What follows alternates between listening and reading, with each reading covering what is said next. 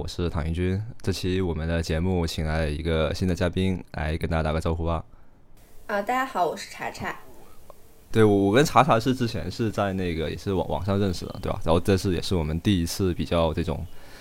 准备长聊一次，对，之前就是微信聊的比较多，对。对。那个，对对对，所以哎，所以最近你是那个就是刚刚辞职是吗？对，算是提了离职吧。啊，就还还还是有一些那种交接的工作要那个处理，是吧？对，但是基本上就是比较就是呃，就大家都知道了那种，嗯。啊，OK OK，所以你那你现在就是还要去公司上班吗？还是就是说嗯，如果有一些特别需要我处理的事情，可能还需要弄一下，但是基本上就是交接出去的工作就不需要管了。就现在，呃，整体每天就还比较闲吧，就工作量也不是很多，嗯。那你每天都干嘛？就是之就是离职后的生活。呃，其实也没有特别多天，但是呢，呃，我今天完成了一件比较重要的事情，就是带我们家猫和狗去体检了，上午就搞了一个上午，刚刚回来。对，然后我可能下周需要给我自己做个体检，就是一直拖到，对，就工作的时候一直没有时间去做的事情。然后昨天，重要，对，对对，是很重要，很重要，就一直拖着，就可能真的是只有在这种时候才想得起来要去要去做一下。对对，是的，是的，我觉得我们平时都有点不是很爱自己的感觉，就是就是，呃啊。就感觉呃，这个事情大家都知道很重要，但是你永远都会把它放在你的工作之后，就是会把那些不得不做的事情先给它做掉，然后这个就属于可可选项目，然后就可以推。但实际上是重要，但是不紧急。对，然后那个工作里面可能有一些紧急但不是很重要的事情，但我们总是找一些理由去，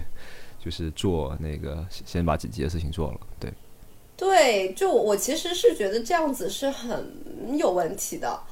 但是就是你很难，你在那个循环里面，你就很难，嗯，把这个事情是的，就硬插在里面。就我我之前有段时间就会觉得说，我早上如果要去体检，没有办法去完成我的工作，我就会有有愧疚感。就这个，我也是，我也是，我也是。对，真的真的，我们两个还挺像的，对，因为之前跟你在网上聊也挺投缘的，然后 一直想跟你就是深聊一次，然后 要不就我就觉得，而且我感觉你是很有意思的一个人，然后就要不就说干脆录一期播客得了，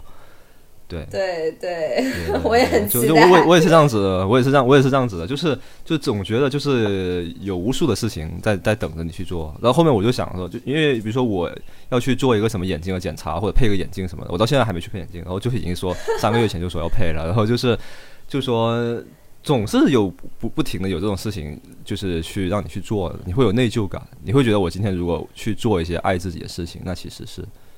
呃，好好像就是一个怎么说，就也也没有什么外界给我压力或者怎么样，因为我一直也没进过职场，或者也没有什么。呃，上级或者部门给我这种压力什么的，但是我就自己总是觉得自己要要工作，好像中国人都有点这种，就是说，对，东东亚是理所理，对对对对，刻在东亚人的 勤勉工作，对，就觉得工工作是理所应当的。如果如果你为了牺牲工作时间去爱自己，或者做一些就是虽然看上去也很有道理的行为，但是你好像就是嗯，有点有一点点不道德或者不合适了，对。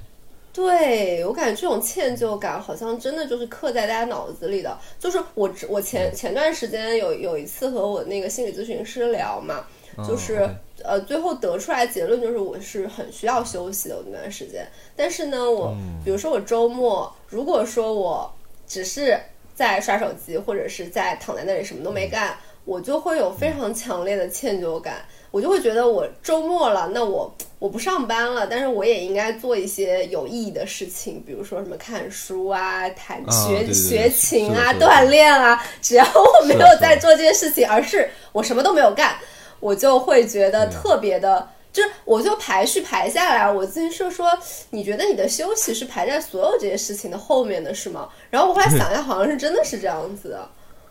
对，我我之前也录录过一期休息的嘛，然后那个嘉宾就有聊，就说很多人其实就是在离职啊或者自由职业很长一段时间之后，每到星期日日晚上，然后还是会很焦虑，很焦虑，就已经工作 P T P T S D 了，你知道吗？就是那种啊，有可能，有可能，对，我我感觉那种亚亚洲这种，对这种东亚就是看想看个美剧，还要给自己找一个学英语和学习美国文化的理由的，真的，真的，真的，就真的不能好好爱自己，我感觉对。对，哎，所以说，那那那那你这次离职跟你这种就是需要休息，或者说这个工作本身的这个强度有关系吗？还是说你有啊其他的很多想法？我我觉得休息对我来说，现现在我可以意识到这个东西是很重要的。就是我昨天在家里，我就几乎啥都没，就就是困了就睡，然后起来就看看书，就是没有任何的，就是规定自己要干嘛，就想干嘛就干嘛。但我不这个时间可能我我我本来是想说，我辞职之后，我很希望能够有一个月的时间，到我下次开学应该本来是应该有一个月时间，然后我想说这个时间我什么都不干，我就当个废物，然后呢，我去把这段时间的心路历程记下来，告诉大家，你你们在上班的时候幻想的你们什么都不干的，就是时间到底开不开心？就其实我是我自己是很想试一下，但是。可能后面有别的事情，就也我自己给自己排了一些事情，然后就也没有办法践行。对，所以说这个事情告诉我们一个道理：当一个废物是需要很强的能力的。对，是需要很强的自制力，要对抗自己，要做有益的事情，要进步的这个这个对定势。真的是就就你真的能心安理得当一个废物是一种巨大的能力，我感觉一般人是的，是的，是的，是的。嗯，对，就是我我嗯辞职的话，大大面上其实是因为我就是希望能够，因为我我不想再就是做我原来的工作了，然后就是想要就是去学习，然后嗯成为一个就是心理这块的从业者。然后我本来我的学习时间大概是两年吧，但是就是其实它没有特别。呃，不是说一定要脱产的那种，但是我就觉得，如果说我未来不想在这块儿再从业了，那我为什么要把时间花在就是上班这件事情上呢？我可以去用这个时间去做更多，就是跟我未来的专业相关的，而且我会更觉得有意义的事情。所以我就觉得还是就是把时间就就既然能够有条件就就是不上班，那那我就把时间用来做更有意义的事情。对，主要还是有条件，就是也有有，就是你两年完全不干嘛，你也就是能维持能活下去。对对对，而且就是感觉就是是不是你就是如果假设有一天你觉得心里你也不是你真正想要的领域，然后你再回来做你现在的工作，你也回得来是吗？也不是，就是我其实根本没有想过这个问题，因为我根本不想回来。我真的完全，哎，我跟你讲，我真的是我辞，我决定要辞职之后，我才发现我真的很不想、不喜欢我现在的工作，就是就是那种觉得我真的干不下去的那种，就是就是能能不干就尽可能的，只要不是那种有人拿着刀子逼我去上的那种，我我我能不干我就不干。我甚至想说，我有手有脚在那儿，我就是我现在，就算我现在这个。活儿就是现现在学的这个东西，我我我我没有办法，就是可能走到一半发现不行，那我还能干别的呀。就是我觉得人，就是至少我活在这里，我还是比较相信我能够靠一些各种各样的方式，只要我努力，或者是只要我想，我是可以用一个，就是把我的时间花在我更喜欢的事情上，并且能够用它来获得一个可以可以养活自己的方法的。OK，这个对对，然后我就觉得我这种就发自内心的一种安全感，我感觉就是，嗯。嗯，对 对对对，是的，是的，是的，是的，嗯，我我觉得可能跟我现在就是过去几年有一些积蓄也是有关系的，这我们后面可以聊，因为我我自己是觉得投资对我来说是比较重要的，就是如果我能够有一个比较稳定的回报的话，我是可以不用去那样的，对。对，哎哎，我现在也跟那个听众简单说一下，就是查查他之前是在这个一个国内一个还蛮知名的一个券商工作哈，对，然后就是然后就也是证证券从业这块，所以而且我之前跟他聊过很多投资方面的东西，我感觉他的这个投资能力是很强的，然后就是也想跟他聊一聊这方面的，对，就是感觉就是怎么说，在我身边很多这种，包括很多专业人士做投资因为，我感觉他的认知是非常深刻和非常高的，就是甚至是在我之上的，所以我觉得还是有很多东西应该可以可以聊出来，让大家也学习一下啊。啊，我觉得没有，哎，这个不知道，这到时是的是的候看吧，我真不知道。是的，是的，就有有时候有时候有有时候那种就是特别厉害的人，也也因为他也不太关注别人嘛，因为因为投做投资都是这样嘛，就是厉害的人一般都不太关注别人，所以有时候也不太知道自己的水平到底怎么样。但是像以我见见的多了，我我就觉得对，哎，不过你在这个你在这个证券行业应该也见过很多就投资特别厉害的人是吧？我说实话，我觉得大部分呃，就是你说证券行业的从业者，我我说大部分证券行业的从业者，我不觉得，呃，有也有可能是我的认知偏差，这个我不确定啊。但是我觉得大部分人的投资理念是很，我我这么讲吧，就是我觉得它不是一个可以推广的，或者是不是一个轻易可以学习并且能够就是去 copy 别人的理念，然后获得一个稳健的好的和他一样的回报的。对，就我我首先我不去评判那些人是不是真的靠这个真的能够怎么怎么样，但是我觉得他们的这个思路是很难被学习的，或者我我我不建议大家学习。就是不建议普通人呗。对，我不建议普通人学习。嗯，那那你觉得他们自己本身是是是是有投资能力的吗？是是能靠他们这套是能获得长期回报的吗？我我我怎么讲呢？就是我觉得能够获得短期的回报吧，但是 OK OK，就就是就是那种什么呃，半年翻一倍，三年变百分之五十这种感觉吧。我我我，哎，哦这个东西，这个这个，我这我这么讲是不是也不太好？但是就是没有啊，这事实啊，这事实我们都知道。对呃，这个我就对，就是我因为因为你也没有针对谁嘛，你就说整个行业里面普遍存在的现象，这这个我觉得没什么不可以说。大其实那些本身照这种方法操作的人，他自己也知道嗯，就是怎么讲呢？我觉得就是这是一个人的共性吧，就证券行业从业者也是人嘛，就是呃很多，我只能说大部分的人他都是会比较的急功近利。一旦你有这种急功近利的想法，你就很难不亏钱，就是这样。对，是的，是的，但是他们的那种考核机制，我觉得很多就是然后整个环境的这种影响，就是我觉得还是挺挺大的。对，对对对，这个这个其实是有客观数据的，就是你去看每年的那个公募基金第一名，就过去吧，比如说你拉过去十年的公金第一名的人出来看一下，他们现在在干嘛？这个其实是有一个结论的，就这个结论，反正就大家自己去看吧，我就不、啊不那个什么了，不评价了。但是就是它是有一个结、是是有一个结论的。是的，是的，是的。其实其实真正那些很，比如说那些真正长期跑赢的那些基金经理，他们很多时候是排不在前面的嘛。啊，对，就是每年的单年的，对对对。对对，是的，朱朱少醒啊，什么谢志宇他们这些，张坤这些，其实并不是说每年，张坤可能还有一两年排在前面，但是这谢志宇和朱少醒基本上没有排在就是最最前面五个嘛，那基本上没人知道。就是你去看这些，比如说这种五年的金牛奖的基金经理，就是也是可以看到他们每年的回报的。就我觉得他的那个特点跟那种每年都是前一或者前五的那些，还是有比较大的差差异的。这可能也是两种投资思路吧。我觉得这能够代表两种投资思路吧。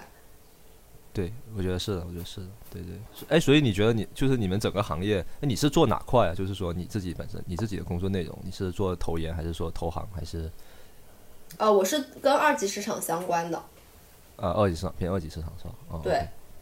啊、所以你那你觉得你身你身边的人就是他们平时都咋咋做投资，或者说你这个整个行业里面你身边的人大概是一种怎样的精神气质？你可以说一下，我挺感兴趣。因为我很想知道，就是专专业投资者到底是怎样一种风格，因为很多就是也从侧面了解过一下，但就是说还是很多就是跟你跟你日常跟他们天天在一起的那种感受还是不一样的。对，这我可以讲吗？我感觉还是有一点，就我感觉评价他们还是不太那个吧。就嗯，他们他们他们的投资能力，整个应该还是比就是普通人还是要高，就是对，一方面就是呃，首先这个行业肯定都是聪明人，就是他的从业的门槛是很高的。那大家的就是呃智商和勤奋，还有这种学习能力，那肯定都是非常高的。然后呢，还有一个点就是，呃，他们的基础知识肯定也是很过关的。就这个这个事情上，就是怎么讲？就假设，比如说投资，它是一个，比如说修摩托车这种技术，那呃，二级市场从业者他肯定是工具上和比如说他的这个就是那个身体素质上，他是非常适合这个工作的，这是肯定的。大部分吧，我我就说，如果能够做到投资这这一块的，那肯定是就基础是具备的。但是呢，嗯，能不能做好，其实我觉得，因为因为其实二级市场它更偏向于一个相对的概念嘛，它没有一个绝对，所以你不管怎么，对对对，你你有多适合，你永远都有可能是跑，就是他总有一半的人是跑不赢的。他总一半人是在后百分之五十的，所以这个机制就决定了没有一个很稳定的指标。啊，OK，是的，是的，而且看你追求什么嘛。比如说，你就要拿修摩托车这个，有些人是追求修的快啊，修的修修的什么？有些人是追求说哦，保证修的修了之后很多年之后它都不坏啊，或者是怎么样？哎，或者你决定修什么样的车，我觉得都是不一样的。对，我我感觉啊，就是大部分人他是没有自己没有办法自己去选的。他的对对对，是的，是的，是的，是的，其实取决于他们公司的考核的制度，就考核的时间。是的。所以我我其实觉得很多人他是比较无奈的，尤其是你处在一个这样子，就是不不不断被比较的，每天被比较的这个环境里面。如果说这个人他的自我并不是一个特别稳定、特别强大的那种的话，嗯，我我我还要补充一下，我觉得这样的人。不管在二级场还是在哪儿都很少，就自我很稳定、很强大的人，在东亚文化里面就是很少的。对，而且在尤其是去提个提个茧都不敢是吧？配个眼镜，还有工作，哎呀，对呀啊！对呀，对呀，就是你每天对，相当于就是说你在这个环境里，你每天被比较，嗯，被就是被一个排名告诉你排名，你其实很难，呃。有一个很稳定的认知，对自己有一个很稳定的认知。假设如果你是你，你其实也没做错什么事情，但是你有一段时间，有一个月的时间，你你都是倒数，这个时候你其实就会很，我觉得很很少人能够说自己不会怀疑自己的框架，或者是能够去坚信我未来一定能爬上来。我觉得这个真的是一个比较残忍的机制吧，嗯。对，包还包括我啊，其实我没有什么人考核我，但是就经常哎，就会有几个粉丝过来提醒你一下，哎，你的组合又跑出那个谁谁谁了，对吧？哦，对对对，就就我我本人没有业绩考核，我只是追求一个我就是绝对回报嘛，就只要满足一个在一个波动水平下我自己的回报就可以了，对吧？然后很多粉丝都说，哎呀，你看你看，最近这两个月，你看那个谁谁谁的组合又跑了多少多少，你这傻怎么那么傻逼啊？就是这种。就很多这种，就很多人过来提醒你一下，对啊，或者又又或者人家提醒你啊，你看，你看，你你写这些东西，然后你看你粉丝都不涨粉，你看人家那个多多牛，你要学学人家，对吧？学学，因为我也认识一些，就是都圈子里的人嘛，对吧？你就告他就说，哎，你看人家，对吧？啊，对，你就想象一下，你的你的这种压力，就是二级市场的从业者，他是每天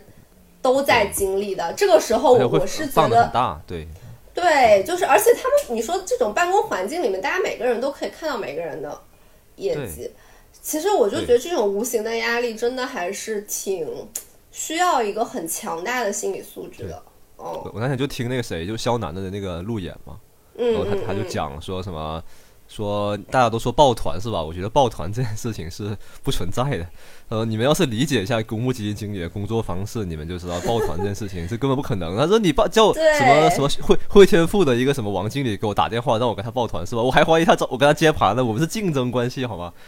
对，我们哪哪来的抱团的动机啊？对吧？对，是的，是的。包括他他和张坤嘛，他说他和张坤其实平时争论的也挺多，就是观点分歧还挺大的。我一直觉得他和范坤那个还挺像，他结果他说其实他跟张坤的很多观点是完全相反的，经常他们争论嘛，对。对，你看他们持仓也能也能看出来呀。对对对，是的，是的，是的，是的，是的。对我其实觉得你去看基金经理，不要管什么抱不抱团，你就看他持仓，他的持仓对就是他的对一个说明，你都不需要去看别的。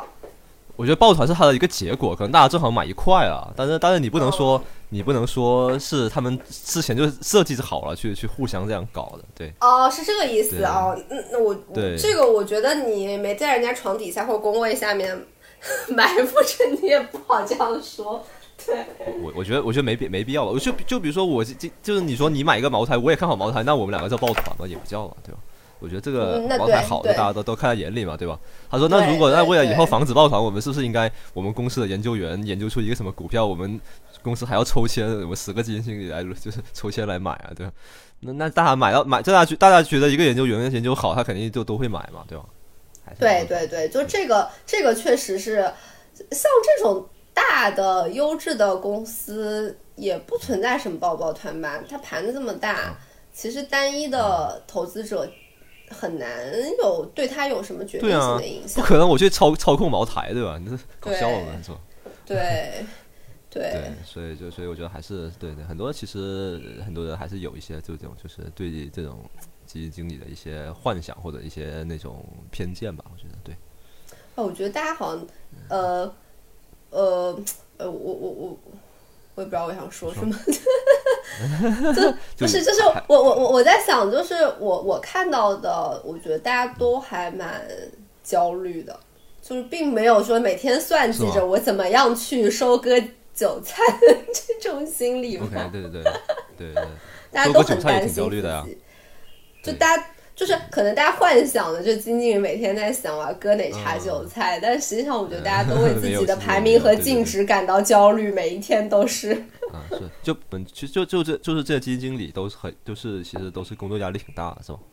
大部分的基金经理吧，就是除了那种特别你说那种就是那种特别呃长，就是怎么讲就资深。加上他自己已经有很强的品牌了，那可能我我不是很确定啊，因为我也没有跟他们聊过。会好一点是吗？那也不会好很多是吗？嗯，因为这个机制，这个行业的机制就是这样。因为它就是一个，就比较这个东西，它就是会让人焦虑的。肯定的。嗯。对，因为大家都大家都聪明，有点囚徒困境的感觉，我感觉就是。你你你要那个什么，我就要更更什么一点，对对对。然后大家又都很聪明，都很勤奋。就是假设，对对，就假设一个人他的自我认同比较多的来自于工作上的成就感的话，那他肯定会在这种环境里面，OK，他没有办法有一个很稳定的自我认同。嗯，OK OK，我让我想到那个之前那个大空头嘛，就是那个就是。里面有一个叫麦麦克布瑞，就是麦克布里麦麦克布里，就是他就是已经早就看看空房美国房地产嘛，然后但是他从做空到美国房地产崩盘用了两年左右吧，然后这段时间面临巨大压力，然后他最后的做法是直接把那基金给封掉，封封闭了两年。就利用基金的条款嘛，这这种就是我操巨强大的内心，就天天那些投那些投资人的威胁，要把把你的家人都给杀掉，这种就是。我靠！他也哎，对，然后他他郁闷的时候就郁闷了，他就一个人在他的办公室里面疯狂打鼓，就这种人。哇，因为我感觉就是这这种人还这种故事很还挺多的，就是那个一八年那个金融危机的时候，那个黑天鹅的那个作者就那个 Taleb，他就是对他也是啊，就是他当时也是。我我不记得他从什么时候开始，但是他在那个危机前比较长一段时间，他就已经不停的在买买那个看空期权，对，是是是是看跌期权吧？是是这个吧？对，是看跌，没有讲错，是看跌，是看跌，是看跌，对，是看跌期权。然后就是他那个，我我记得他在金融危机之前，他也是他们公司也是快倒闭了。啊，OK，对。所以就是，所以就是很多这样的故事，就还有我我反正我看过好多这种什么，就那个绿光资本那个 David Einhorn，就是也是呃十四年做空一家公司，然后当时也是，就那个那个公司也是涨了很多很多倍吧，他就觉得那个公司财务造假，也是在很在非常非常长时间里面才，就是就是感觉都是那种成功，其实离。就成功和倒闭就是一步之遥的那种感觉。OK，就就很多那种公司就是疯狂加杠杆扩张的那种啊，你成了你就牛逼，不成你就傻逼嘛，就是这样。啊，对对对。就有一个老板去美国的那个公司，大家都知道，这就不提了。应该，就就大概有点那个感觉。嗯嗯嗯。对你成了你就成了你就乔布斯嘛，不成你就就是傻逼嘛，是吧？对我感觉可能就是也是有这些 案例在，所以大家其实都很难说我就稳了，或者是就是他没有一种，你在这个职业职业上面你是很难有那种很稳定，然后很轻松的这种态度的，因为这种案例过去的这些案例有很多嘛。然后你其实可能一个人他在特别难的时候，他也会想说，我再等一等，说不定我就起来了。就是就是这个东西，它是它真的，就你你未来永远是是是未知的，你就是很难，对。对，尤其你做空美国房地产这种，真的是需要很强大的内心。你还帮别人管钱，就是你要自己的钱还好，对吧？你这种人就感觉你跟全美国人民为为敌啊！就去哪都过街老鼠的，然后喊打不敢出门，对吧？是，就我感觉做空这个事情就是挺难的，对，风险就特特别大，确实是。对对，哎，那你自己的，你你的这个投，你在这种环境中，你自己的，因为我最对你的了解，你的投资体系还是特别。长期和对特别深刻的，然后我想问一下，就是你是怎么形成的？你这个有有有一个心路历程，还还是说你一开始就能明白的事儿？没有没有没有，那肯定是交过学费的。OK OK OK OK。对，就是我，因为我其实我一三年工作的嘛，然后那个时候我是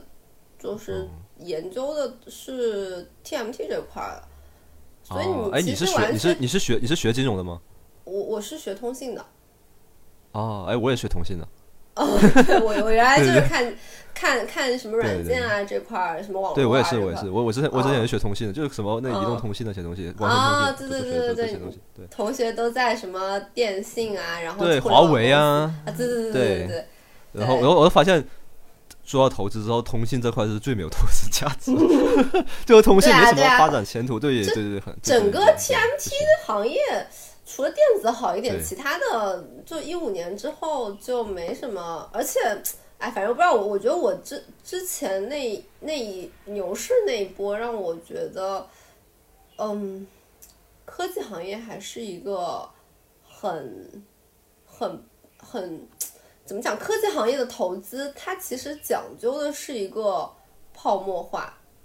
就是它挣钱永远都是在在在炒预期。那这个预期这个东西，还有还有跟流动性有关系，跟宏观的科技股跟流动性的关系相关性是强于跟业绩的相关性。对对对，它就是很难，对它很难通过你对这个公司有一个很深入的研究，然后你对它未来的就是呃成长路径有一个预判，对，然后呢，它通过实就是实现你的这个预判。然后你挣到钱，这个时候你其实已经亏百分之五十了，就是科技股的炒作，好的了，对吧？科技股的炒作是绝不是炒作，科技股的投资它是绝对不能按照这种路径的，它一定是一个前期把预期打到非常非常高，就你就参考那个乐视那个什么。那个科技公司卖，我们刚刚讨论。就其实科技公司它最难的地方是它不是非线性的成长，它不是说茅台我今年每年百分之二十，你明年百分之三十或者后年百分之十五，它还是一个线性增长的。科技股是要么你就傻逼，要么你就牛逼，对吧？就是对。对，亚马逊还是奈奈奈飞吧，我忘了，就是它之前是那个纳斯达克泡沫的时候。跌了，先跌百分之九十嘛，剩剩百分之十是吧？你以为到底了是吧？百分之十再跌百分之九十，啊，最后但最后最后还是成了呀，对啊，就但但你就翻一万倍了。一五年也是啊，一五年很多公司现在都已经对，最典型的就是那个我们说说的那个去美国的那个嘛，对吧？对啊，对啊，对啊，就是嗯，所以我就会觉得说，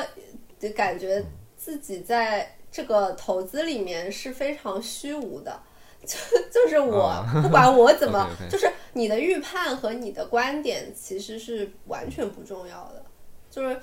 对对是是，对吧？所以我我我我就会觉得说这个东西我是搞不来的，就是我不是很擅长博弈吧，就我自己是不太擅长博弈的啊。然后我就会觉得说，后来我就会觉得说消费这个。就是我，我赚一个业绩增增长的钱，是更更对我来说是更可控，相对啊，相对可控。因为你说喝牛奶，什么喝酒，然后那种什么吃什么榨菜，这个东西虽然虽然也有波动啊，但是这个东西它是它它很难说，哎，榨菜是不是不太合适？我想想有没有什么比较稳的。吃火锅 就就举例子嘛，举例子嘛，榨菜榨吃榨菜的人家也是天天都会吃的，对吧？那那也不可能天天就不吃。就是你你至少你从你你从这个销就销售和这个消费习惯上来讲，它是不太可能会在一个季度或者一个月或者一个什么就突然很短的消失了时间里，对它它不会说会发生巨大的改变的。我觉我觉得消费消费品它有这样一个优势吧，就可能尤其是那些成本不是特别不是成本驱动的那些那些消费品。对，所以我就会觉得这个这个领域相对来说它是比较可以看得长一些的。我其实不需要说看的特别特别细，我只要他把握了他这个模式，知道他赚的是什么钱，对对吧？就是大概对这个消费的趋势能够有一个预判，我至少不会说突然短期内有什么把握不了的东西，我觉得很难发生吧？这个啊，对，我就会觉得这可能比较适合，嗯。你预计十年后茅台还是会在，但是你不就不知道抖音还在不在了。啊，就是不好这个意思，说了，对吧？对对对是的，对对对，嗯，就我也不是说茅台一定会在，但是相对来说，它可能比大概率嘛，我就说一个概率，没有什么绝对的事情，对对是吧？对对对对对，就是它可能比这些互联网的，也也不是我，我也不是说互联网不好的意思，你可以说它比互联网不容易消失，但是不一定代表互联网不好。对，啊我只是在说一个对对对对对客观的现在的讲话需要很谨慎。对，就是对呃，我因为我想了一下，你说，嗯、十年前我们十年前是几几年来着？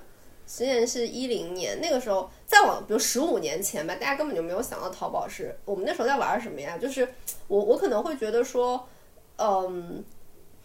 就是信息产业的这个迭代确实还是很快的。对，是的，是的，就它特别容易被颠覆吧。对啊，十年前我还用十年前还没有有智能手机呢。对对，然后就是我自己评估了一下吧，就是我可能我的投资目标不是说短期有特别高的收益，就我也我我不相信我的运气能那么好，说实话，我不相信我每年都可以这样。那如果我觉得这个事情是一个长期的，就是期限的一个活动的话，那我觉得我宁可每年可能就百分之十几的稳定的收益，但如果说它能够维持十年、二十年，那那肯定我我会觉得 啊，是吗？我对啊，巴菲特就不啊加不加杠杆的话，就是十二十三啊，就对，还有很多特别特别牛的投资大师，就也是几十年就百分，你能在三十年这个维度或者二十年维度做到十百分之十就很厉害了。是，所以说就是我我是觉得，呃，我我我是觉得，哎，我我要说什么来着？哦，对，我是觉得 我十年做到每年百分之假设十五，比我每嗯每比我一年百分之百，一年负百分之五十要哎更。就是你我我我我其实也没算过这个最后复合的那个多少，但是我觉得从我的体验上来讲，我我可能比较就我自己会选择一个比较长期稳定的这个这个路吧。然后我我刚好我有个朋友做过一个测算，就前两天也是我我最近才学到的，就是好像说，如果你每年能够买到全市场百分之前百分之三十的公募基金，那你的收益率。你你可能你十几年下来，你的复合年化收益率是百分之十五还是十几，反正就还可以。然后你比如说你你在二零零一年有十万块，你现在可能有有几百万还是一千万，反正就那个复利的那个那个呃程度是我有点超出我想象，因为我之前我只知道对它有一个很模糊的认知，但我也没有很直观的感觉到，就是你有一个稳定的复利是一个对你来说是一个什么样的感觉。那我觉得这个完全不亏损是很恐怖的。对，因为复利的它讲究的是不亏损嘛，因为因为你如果你前一年赚了百分之百，你跌百分之五十就没了。嗯，对，就就你就没了，就那一年的涨幅就亏掉了呀，对对？对，所以你翻你翻倍以后再腰斩，你就等于没赚嘛。对，所以我就觉得就是能够有一个很稳定的回报，就是一件很好的事情。所以我我的我的的理念就是我找那种稳定的产品。对，就我现在已经开始定投了，我哦我现在就已经开始定投了，嗯。哦，那你这个是，哎，哎你是怎么发生这个转变的呢？就是，就因为说实话，我我我我之前真的不知道，啊我真真不，嗯，就我之我之前真的不知道定投能够是一个这样稳定的回报。啊，我我觉得我虽然是从业者，但是我对买我我以前买基金啊什么的，我也是那种就是会会是那种一次性操作的那种，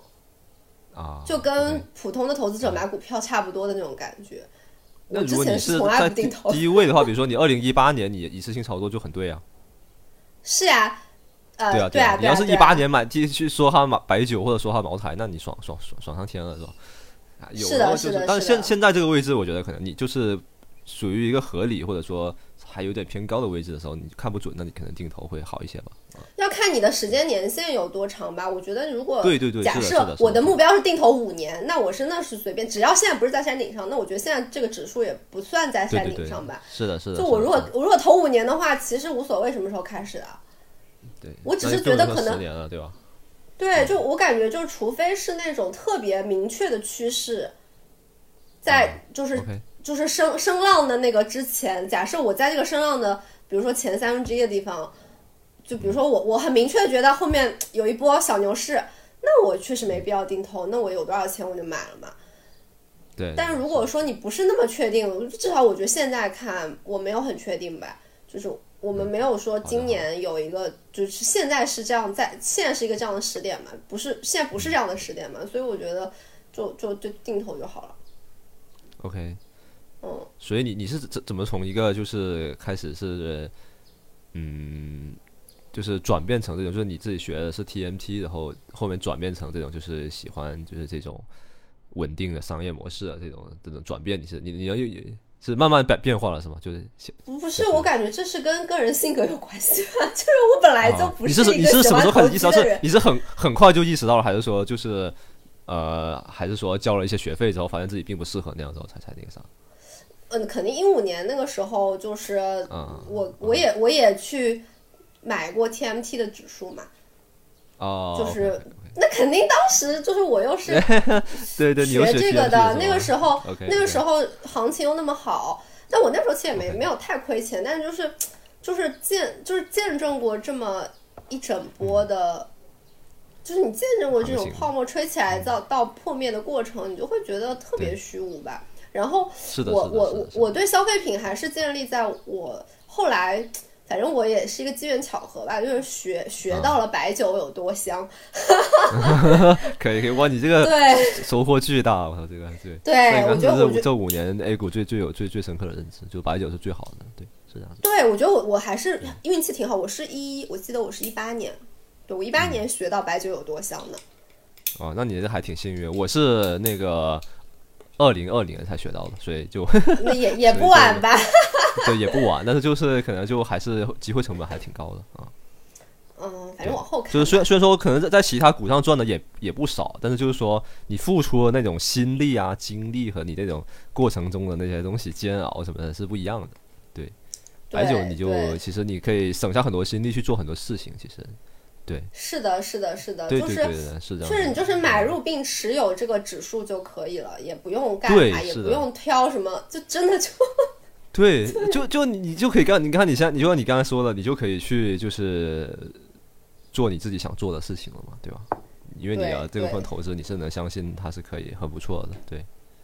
对我我我我可以那个这这个可以减掉，就是我觉得我今年可以辞职，就是因为我二零年三月 all in 啊了张坤。嗯 哦，OK OK OK，对这个这个这个这个需要剪掉吗？不能不能说我？不知道呀，这这合适吗？就是合合适啊！你是你不是说现在推荐吗？你是过去说你买了张坤，这很正但。这个会不会很凡尔赛啊？我觉得好像不是很好。不会啊，你看吧，你，看吧，就是我我当时我我当时的判断就是，嗯，就是那个就利好政策不断在出嘛，但是股市一一直嗯在跌，那个时候就是已经跌到你觉得是那种有一点那种叫多杀多。是是叫，反正就是到那种负向循环的那种行情了。对对，多杀多多杀多，嗯，对，那个时候肯定我觉得是超跌的，然后我就大概在一周里面，啊把我所有的钱都买了那个蓝筹，啊，一方大乱。而且那时候港股港股比 A 股跌的更更猛，就是受美股对对影响的那肯定对吧？那肯定对，那时候我就开始买，然后结果我我把所有的钱都买完之后，还跌了百分之十，然后我那时候其实还是很慌的，还是挺慌的，但哦后来我觉得还是就是相信自己吧，就是那个时候我的就是就是哦，就是也不是搏一把，我觉得那时候其实我是有逻辑的。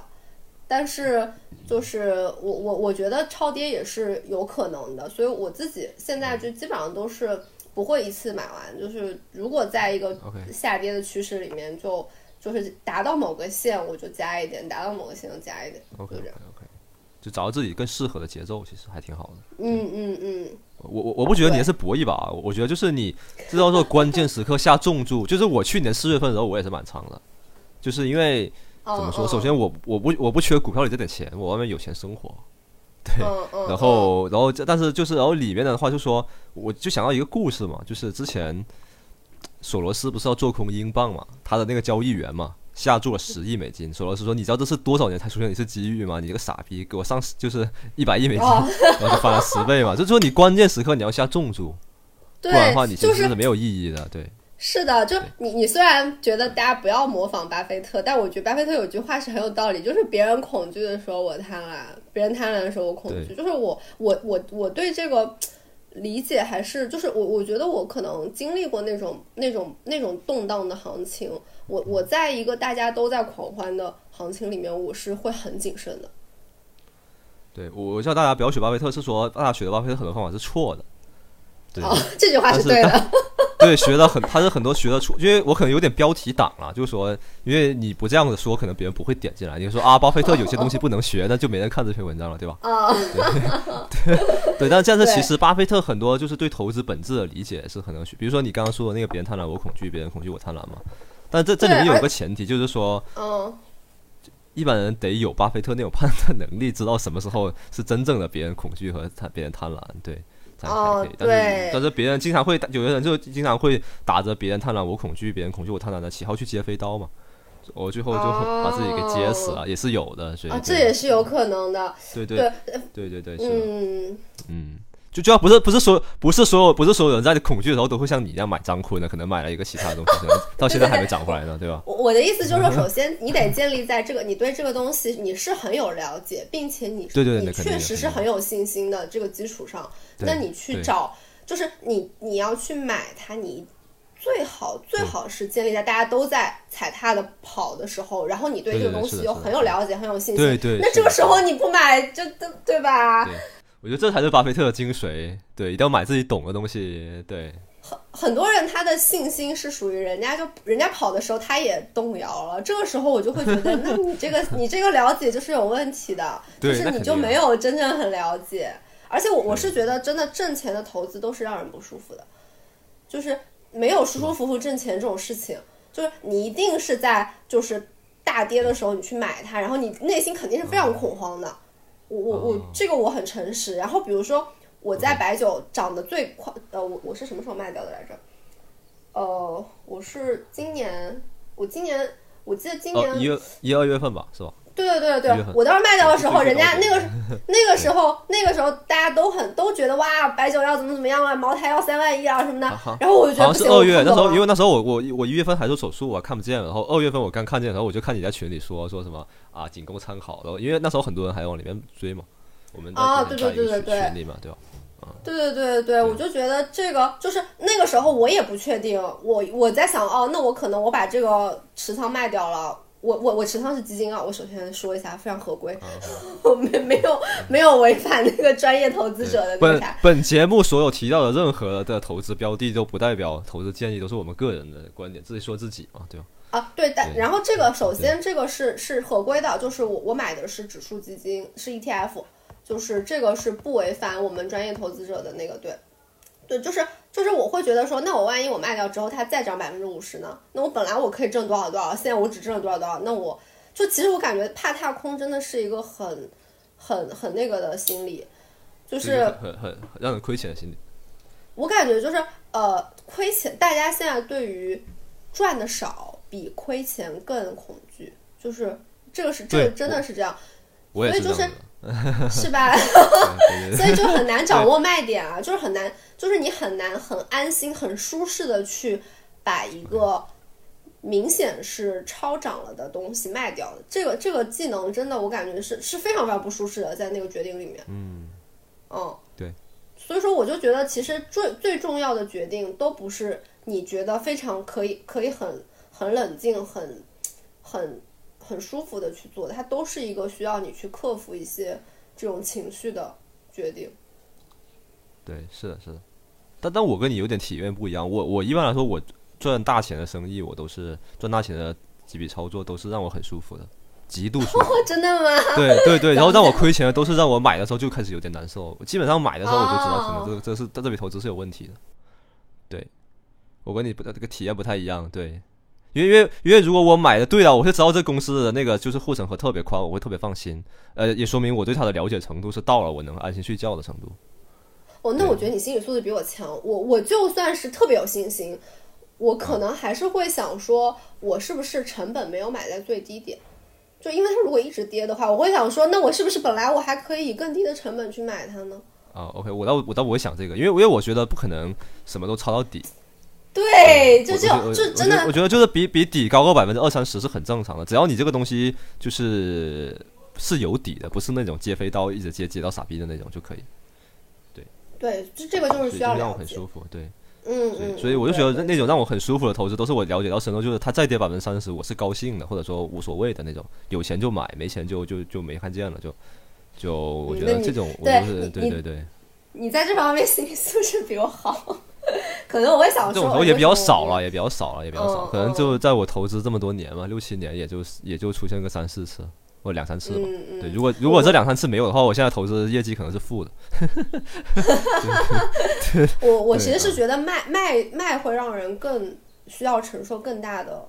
就是这个压力，就是我卖飞了，这个这件事情是很让人痛苦的。对对对，我也是我也是，尤尤其是尤其是就是怎么说呢？你已经持有了一个股票。几年了，然后你对他有感情的时候，你是特别哦，对对对。对对对，哎，但这种真的感情是一个这么讲，好像投资是很反人性，就是就是感情这个东西确实是比较拖累那个就是你的操作的，对对对对的对的对的对的是的是的，对对对，我我经常也干那种，就是啊买了之后，然后卖卖掉了好公司，然后它又涨了，我又追回来的那种情况还是有的。对，因为因为会觉得说，会觉得说自己看错了嘛，那肯定是。那比如说你茅台，有些人一百多买了茅台，涨到五百卖了，然后又涨到七百，他又他又再买回来，你说这是错吗？也不一定，他可能认知又加深了，对吧？对吧？那还是对对对对对。对，我觉得就是所有的决策，你都不要受到你之前买入的成本和卖出的成本影响，那就是高手了。对，但我还做不到，但是我就说朝着方向努力。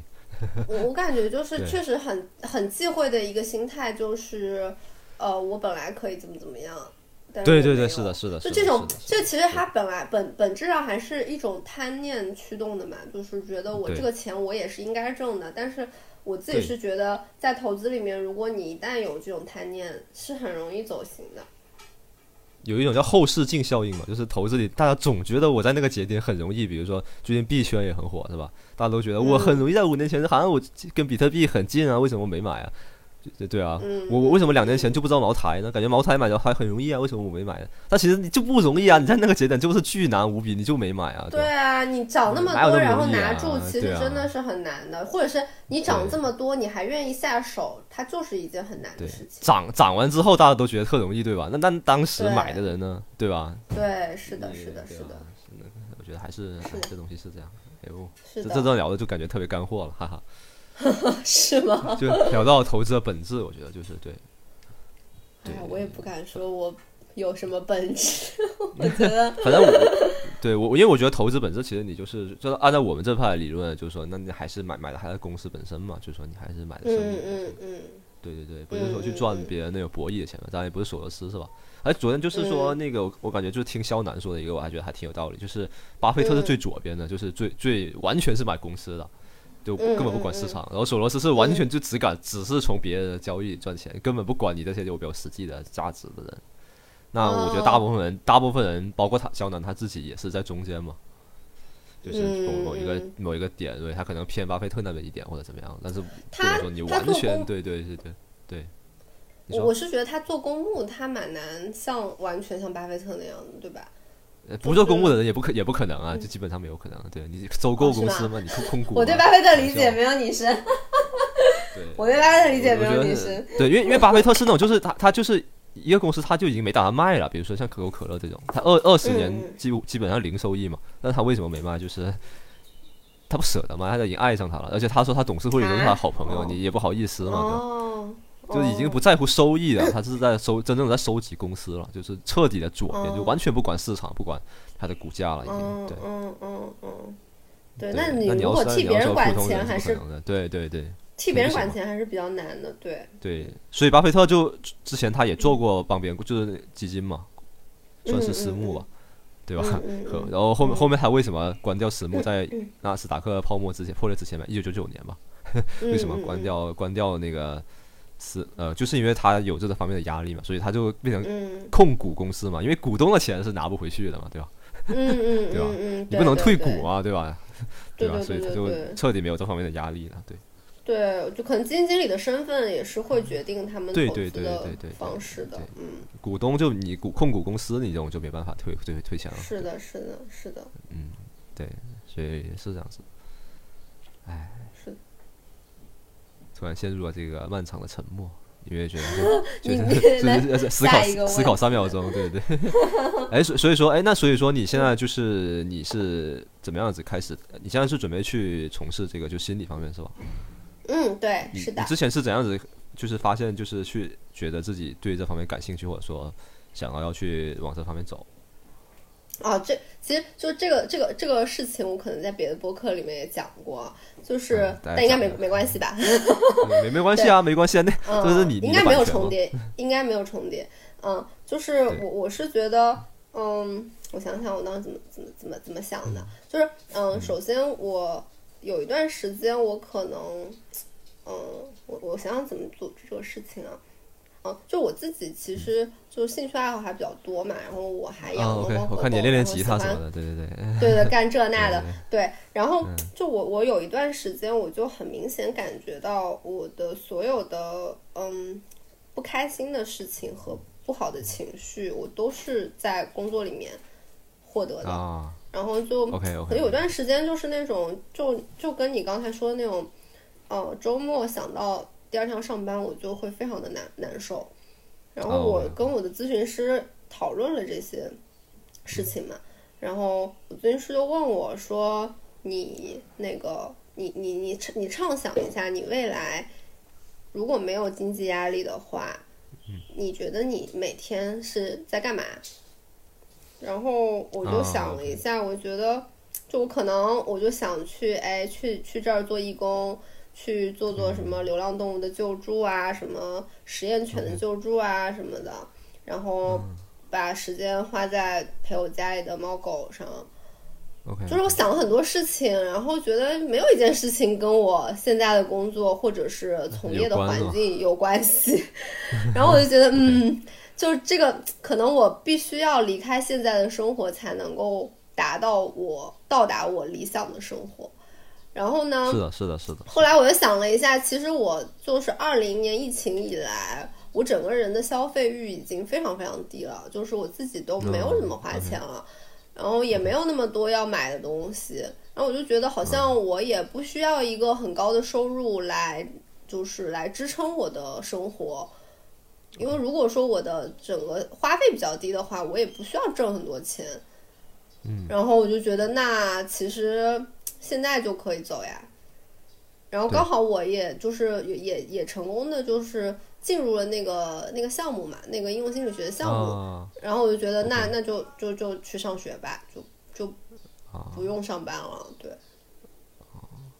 就那你还是没说你为什么会选择心理这条路啊？就是你是说到你，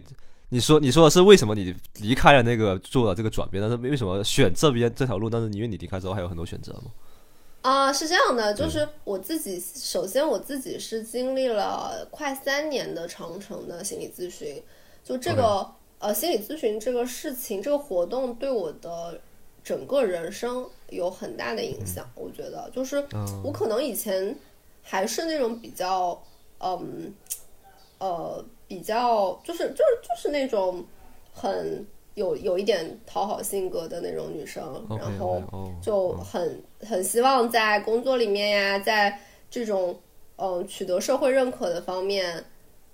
，OK，呃，就是在在这种传统的社会框架里取得一个成功的这个目标。被，社会规训的很好的人。哦，对对对对对，就是就是你你概括的很好。然后呢，嗯，我觉得咨询可能让我意识到我是一个什么样的人，然后我其实我需要一个什么样的生活，我想过一个什么样的生活。我觉得这个是咨询对我的意义。对，然后，嗯，这个就首先我是一个心理咨询行业的受益者，而且我自己可能也做了很多的自我探索吧。然后我发现这可能也是有一些共性的。嗯，然后其实呃，二零年我自我我参加了一个那种半年的那种系嗯相对系统，但是比较笼统的一个心理就应用心理的一个一个课吧。然后读完之后，我就发现这个心理咨询这个行业还是一个责任非常重大的行业，就是它不是一个随随便便就可以去做的事情，因为这个其实是要对对别人的人生负责的嘛。然后我就有一点打消了这个念头，但是呢，我又觉得就是我我我有就是找到一些途径去，就是加了一些加入了一些社群，然后可能也在我身边的我自己的朋友身边去，就是嗯，希望能够为他们提供更好的支持吧，就是用我被咨询的方式，就是用这种理解啊、倾听这种比较好的方式，希望能够给身边的人提供一些支持。然后，嗯，对，嗯，然后就是这么半年多下来，我其实有收到很多反馈，就是跟我说，嗯，当时我的这些鼓励和支持，能够让他们做出了一些对他们自己人生很有意义的决定。但是他们自己想做，肯定是因为他们就是他这个归功一定是他们自己的功劳。但我也只是移除了他们成长的障碍而已。对，这个话是亚龙说的。对对对，就是对，然后就是我会觉得说，也许我可以做这个事情，就是我可以试试试，我看能不能做这个事情。对，然后我我会觉得说，就是这个事情里给我带来的意义感和成就感是很很大的。然后我也会想说，我希望如果我有这个能力的话，如果我能够学出来的话，那我也许也可以去。去像我的咨询师帮助我那样，去去影响其他的人。嗯，明白。对，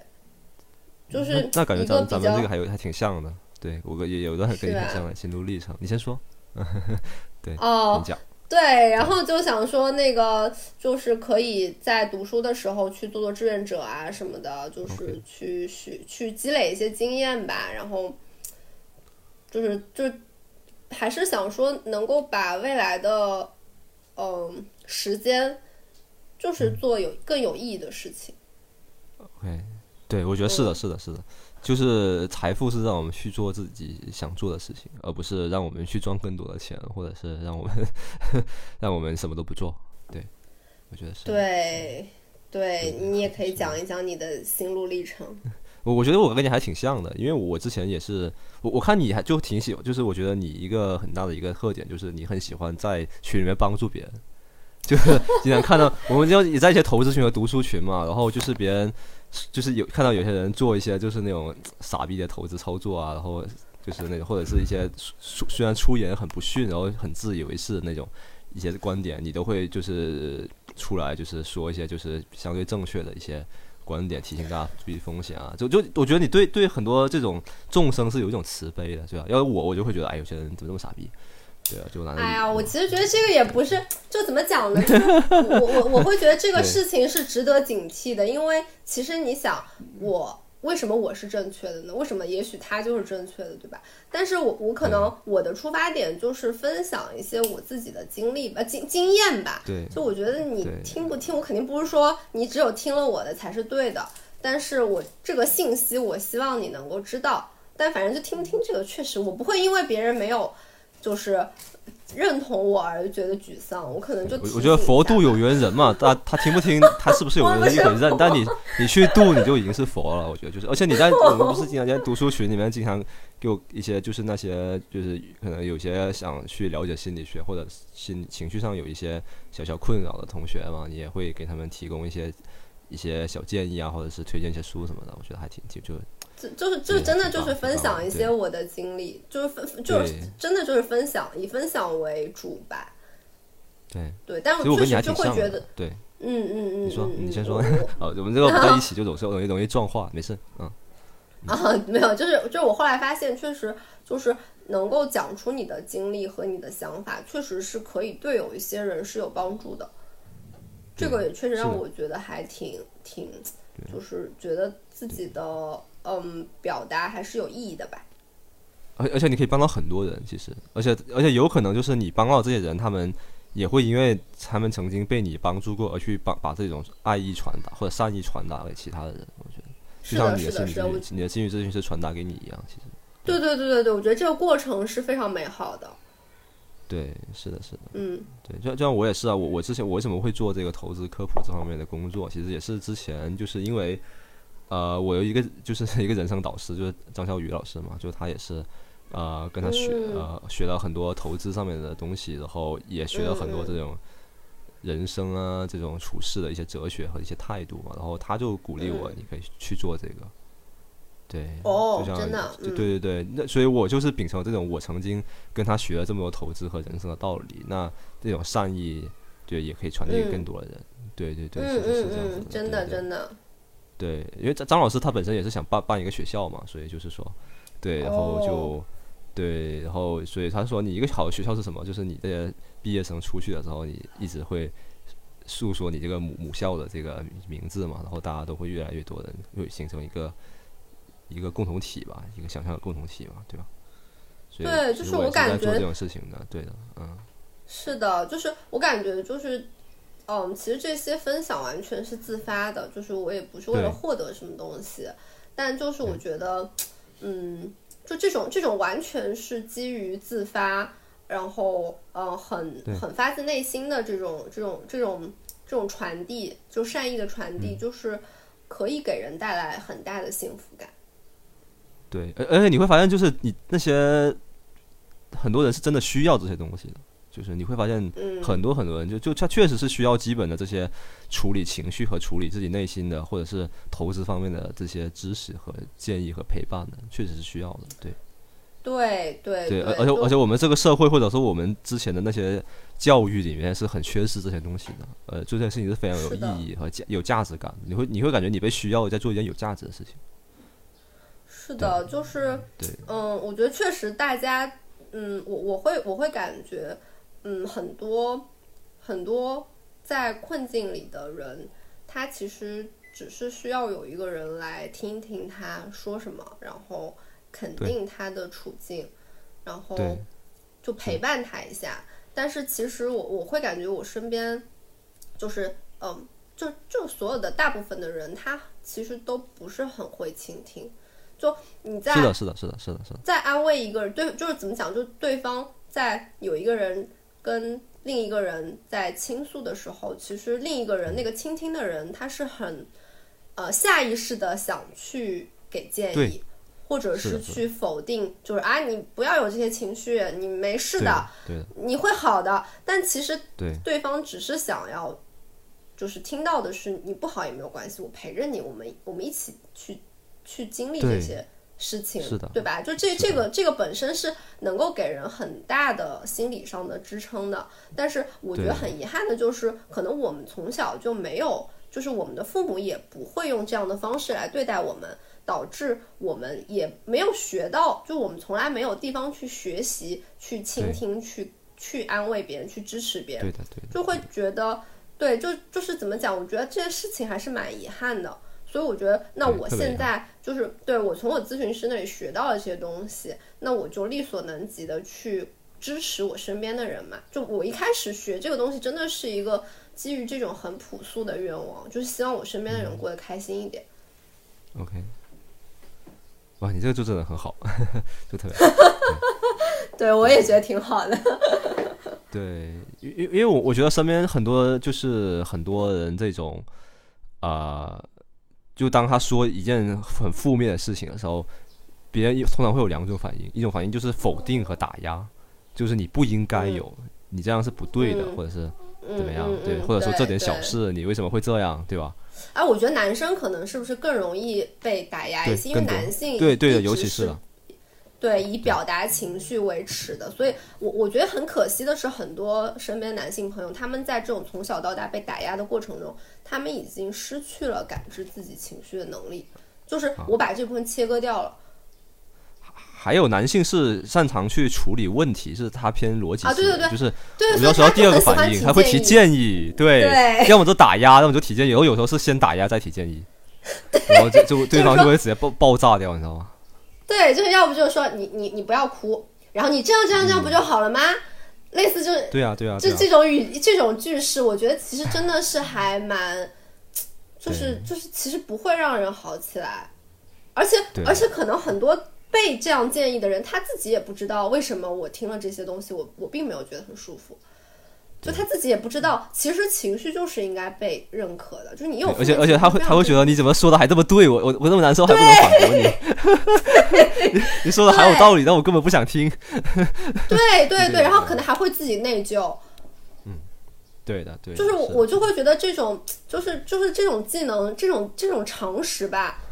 真的是应该被大家所知道的。就是你你的这些不不好的情绪都是很正当的。我我觉得常识就是大部分人都不知道的正确的知识，比如说投资里什么投资里什么是常识，就是买股票就买公司，高买低或者是高卖对高买低买高高高卖低买对吧？然后但是大但是大大多数人是做不到的，也不知道，对，所以知道这些的才是才是真正的是有常识，就是常识就是正常人都不知道的正确的知识，是要非常人才能 拥有的东西。好的，对，不然他就不叫常识。嗯，很有道理。对，因为因为我女朋友自己也是就是心理咨询师嘛，然后她就是对，然后她就跟我说，就是我她比较喜欢我的一点，就是因为我呃很有很就是心理咨询师的那种的一些特质，就是工作里的一些技能，就是会很会倾听啊，很会反馈啊，然后就是那种啊很能看见对方的情绪和这种呃一些对一些就是自己可能都没有意识到的一些隐性的东西。不会去打压，也不会去评价。哦，对，这个不评价真的是，我觉得大部分人都做不到。嗯，对，我觉得这是跟你自己经历有关系吧，就是可能你自己在那个位置，你你知道这样的话能够对你来说会有怎么样的伤害，所以你不会用这样的话去伤害别人，就是共情能力吧，这个。对我从小就是一个那种特别阴柔、特别有共情能力的人，很敏感的一个男生。但是我我这种人在就生成长环境里是特别痛苦的。你去哪里都会被打压，包包包括我家里，我爸就天天会说我没有阳刚之气啊，你像个男人点啊什么，就天在我从小从小就被霸凌到大，就可以说是从小学一直被霸凌到大学。那我觉得你能够保留这个特质，真的是非常非常勇敢的一件事情，就是你要去对抗，而不是说去妥协嘛。所以，我我也我也我也挺感谢这样的自己，就也没有因为这个社会或者是他人的一些对你的伤害，你就。改变自己，对啊，我觉得真的很不容易啊！因为我自己现在就是我会比较关注性别议题嘛，我就我就我就觉得这种刻板印象真的对男性和女性都是很大的伤害。因为我会感觉我身边真的有很多男性朋友，他们不是不愿意去理解别人，他们是真的没有这个能力。对，然后这个其实这种丧失能力的丧失，其实是一件很让人嗯心疼的事情，因为。那你肯定大家生下来都是有情绪的嘛？那你首先肯定是你先感受不到你自己的情绪，你才能够失去这个感受别人的能力嘛？就相当于他对别人做的伤害，其实都是对他自先对他自己做了。我会觉得这个真的过程是很很很痛苦的。对，呃，男男性特别喜欢在智力上去打压女生，经常会有那种女生就跟我说什么她男朋友啊，她说什么被领导骂啦，然后她回来跟她男朋友说，她说她她男朋友不但不安慰她，还跟她说什么。你就不能跟领导好好搞好关系吗？为什么你的人际交往能力这么差？来，我给你提个一二三点建议，你就来来来，我告诉你怎么跟领导相处，然后对吧？对对对，就这种话，以前我都没有没有意识到它是一种打压。我也是，就是这两年我才开始发现，这个为什么大家都可以接受这样子的对话呢？我我我根本就不不会在这种对话里面去跟他争辩，因为我不需要去陷入这种对话语境里面。就你为什么要评价我呢？对对，嗯。对我嗯经经对我经常会跟一些朋友交流，他也会经常听他们说，会说哎你不可以，你不应该，就就有些情绪，你不应该这样想，你不可以这样难过，我不允许你难过。然后就他们说的哦其实是好意，但是会让我 特别难受。我会说，我会说，我也不想难过啊，我是不应该难过，但我就难过了呀。对，我会跟他，我会跟他说，你这样说了之后，我会更难过。是的，是的，我不会说你这样说是错了，我只我只会表达说我的情绪。对对对这种表达情绪的方式很重要，就是就是其实大家应该是只表达感受，不评判，对，就不要这是一个很非暴力的沟通，对吧？对对，我非暴力沟通这本书真的是很改变了我一生，真的。哦，真的啊，我其实没看过这本书，但是我知道这个是非暴力，就是我我其实知道，就是沟通的时候就是应该只讲自己的感受，呃，不要去评价别人。对。对对对，就是说你你这样让我觉得很难受，或者不是说你你你你是在就是你这种行为是怎么怎么错的，而是说你这样给我带来了什么样的感受，对对，嗯，比如说你迟到了，比如说一个男生迟到了，如果非暴力沟通，他都会说你迟到让我挺挺挺挺不难挺难受的，因为我觉得你你不重视我们的关系嘛，或者说我希望你更重视我们的关系。但是如果一般嗯就会说你怎么迟到？你怎么每次都迟到？你是不是不爱啊，我？对对对对 对，你怎么每次都这样你是不？是不重视我们？对对对对，你就是你就是一个你就是天天这种就是马马虎的人，对，你就评价对对我对对对对，这个就是会让这个关系进入一个很不好的循环。呃呃，他往往是进入评价人格，还不是就事论事。对，他会说你这个人就怎么怎么样，然后那个人就会开始反驳啊，说我怎么了？我上次不是怎么怎样对你，对吧？怎么我哪有每次啊，对吧？对对对对对对对，其实就是大家好像都很，他这个就是一种很防御，就是对对很防御性的沟通啊。就是比如说我，其实我其实是很担心或者是很害怕，因你因为这个迟到，你不重视我，但是他不会这么表达，他会用一种很伤害别人的方式，对对因为他自己也没有被别人这样温柔对待过嘛，所以他也不会温柔，对对对对对。所以还挺遗憾的。我觉得这，所以说很多人是真的需要，这世界上大部分人都不具备基础的这个商业的知识，也不具备基础的这种共情能力和情绪的这种沟通方法，真的是需要我们两个这样的人去做一下，就有点自以为是啊，但就是说有点自大，但真的是需要我们这样的人去做一些事情，真的真的。嗯对对，我我我觉得就是，嗯，就反正如果你听到的人能够，就是在这块儿有一个意识，或者是就是下一次在别人对我们诉倾诉的时候，我们能够有一个更好的就做一个更好的倾听者，也是一件很有意义的事情。对，当个倾听者也也挺反人性的，其实，因为人性的就是要去去体体现意去表达嘛，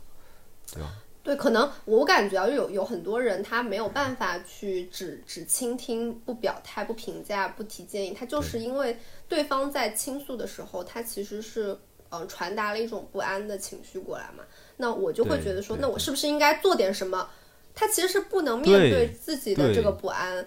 其实你就是就是接纳他，就是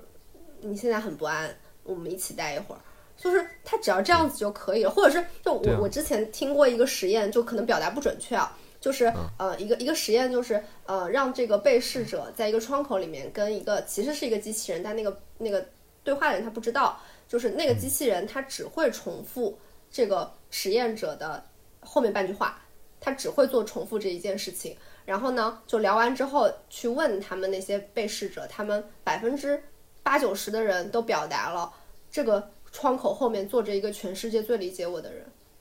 你只要重复他的话就可以你根本就什么都不需要做。对嗯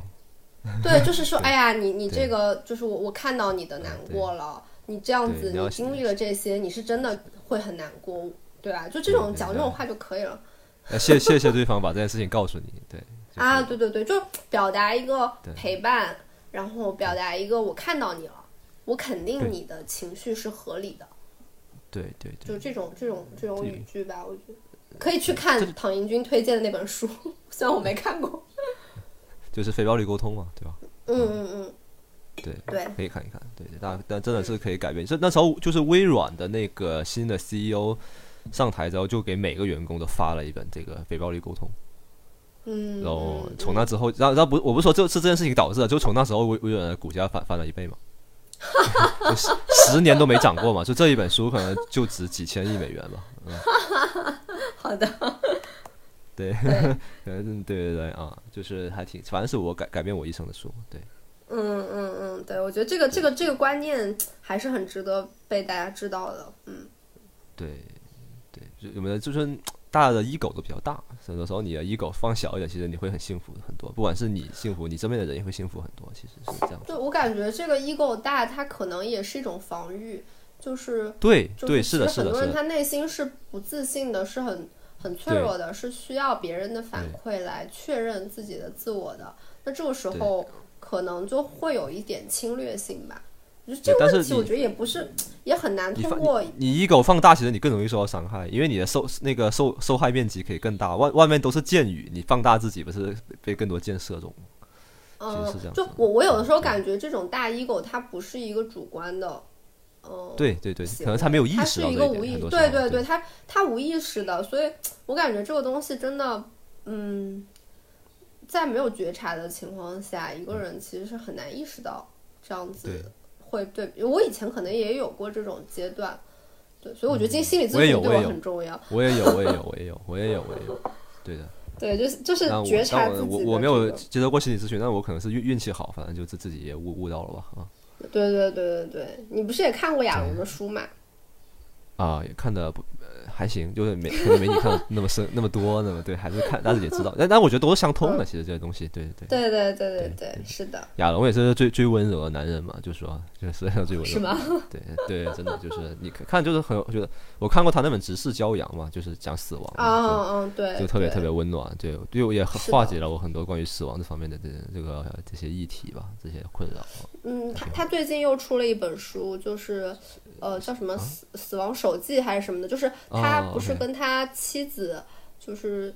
就从读书的时候就在一起，然后感情特别好嘛。然后他妻子后来去世了，然后在去世之前，他跟他妻子约定每个人写一张，然后后面半半本是他妻子就是去世之后他写的。然后这本书好像就我没有看，我还没有看，就刚刚送过来，就是好像台湾那边刚出中文版，然后我刚我刚买到。但是我我有个朋友看过，就他就跟我说这本书写的非常非常悲伤，就是但是非常非常动人，就是是真的，就是一个之前可能也只是写的是他的理论和他的体会，就是他他的想法，就他濒临死亡的时候的那些那些感受，但这次其实是他直面了自己最爱的人的去世，他说就其实可能就是你的。你再你懂再多道理，可能你的感受都是不一样的。所以，我我其实很期待去看一下这本书。OK OK，我我这之前就是稍微看过一本，他前面那本就是他叫就是成为自己的那本嘛，就是啊那本我还没看。嗯，因为他意识到他自己已经活活不久了，所以他觉得他那本可能是他最后一本书，所以他就写他这一生，有点像他的回忆录嘛，就是对。哦，那本我一直很想看，嗯，那本好像大陆出的吧？有啊，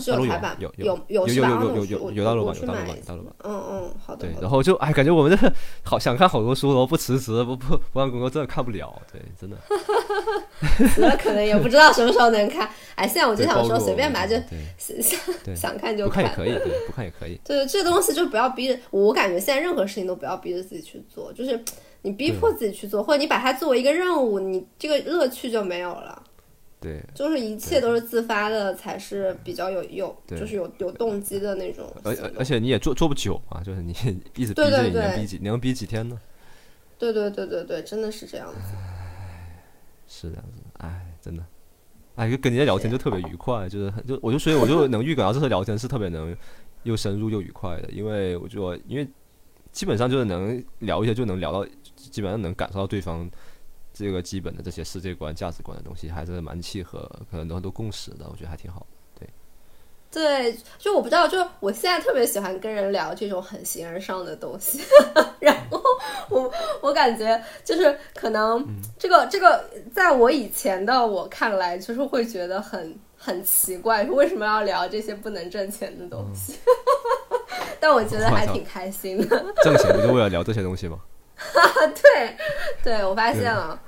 嗯，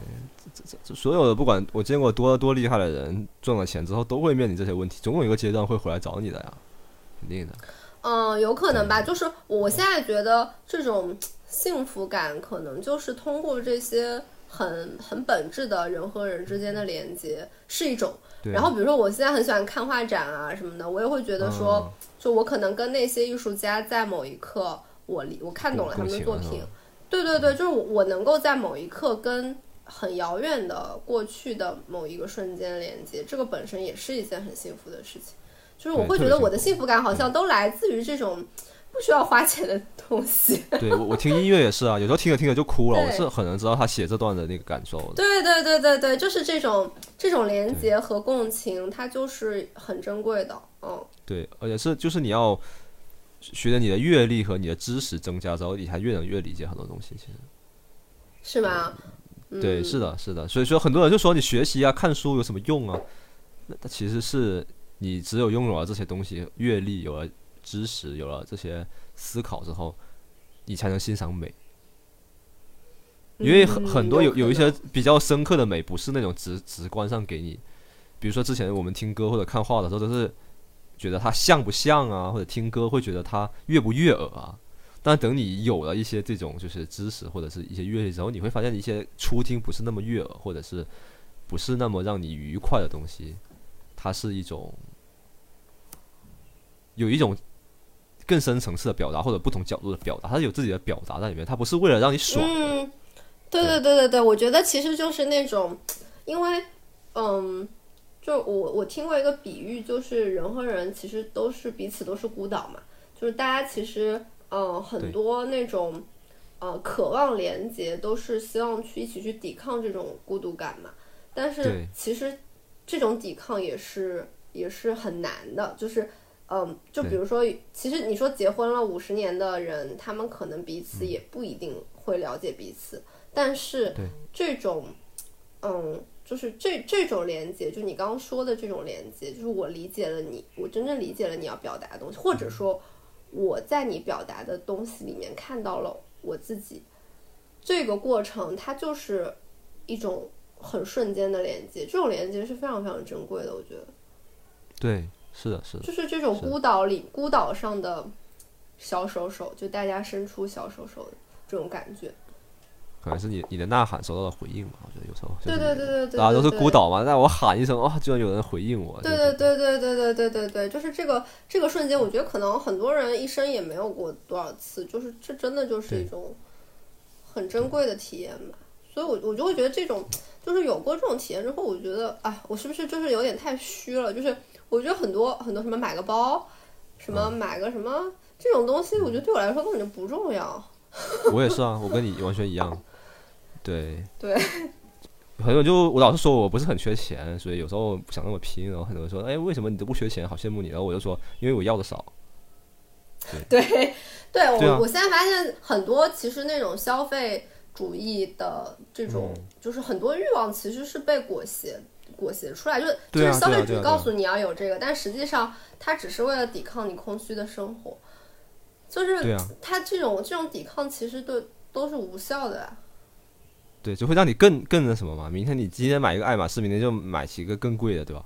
肯定是这样子的。对，就它它不是一个你你有了这个东西，你就可以拥有幸福的，而是说你不停的在买更贵的这这个东西，就是它你拥有的这个东西本身其实根本就不重要，它在你拥有的那一刻起，它就对你边际。效用递递减的很快，主要是。对对对对对对，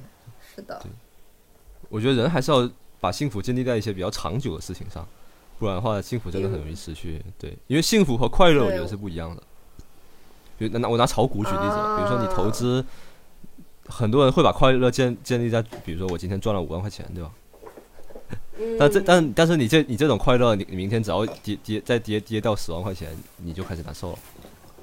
对，那如果你是建立在说我的投我的长期投资一个复利，或者说我的投资水平不断在增加的情况下的话，那那你这这种内心是比较笃定的。嗯，有可能，有可能，对，而且而且最好是建立在就是你自己能稍微有点掌控感的东西上，比如说你买买个包什么这种，你是很难说你自己去掌控这个东西的，对吧？有可能你嗯你就是你不是说你随时都可以赚到一个钱，赚到那一个买包轻松买包的钱，或者说包的定价也不是，或者包的这个时尚的这些风格你自己都不能决定嘛。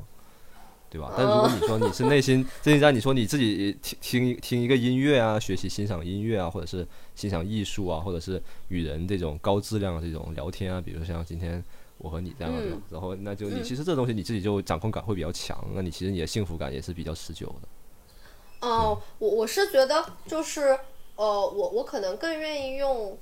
我我怎么说呢？这个东西是我的作品。就是我把我自己的自我投射进去，就我是可以把这个自我投射进去的。对，就是其实对，就是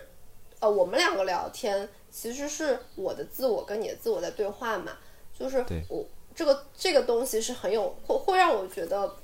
嗯，就是它是一种我的存在。嗯。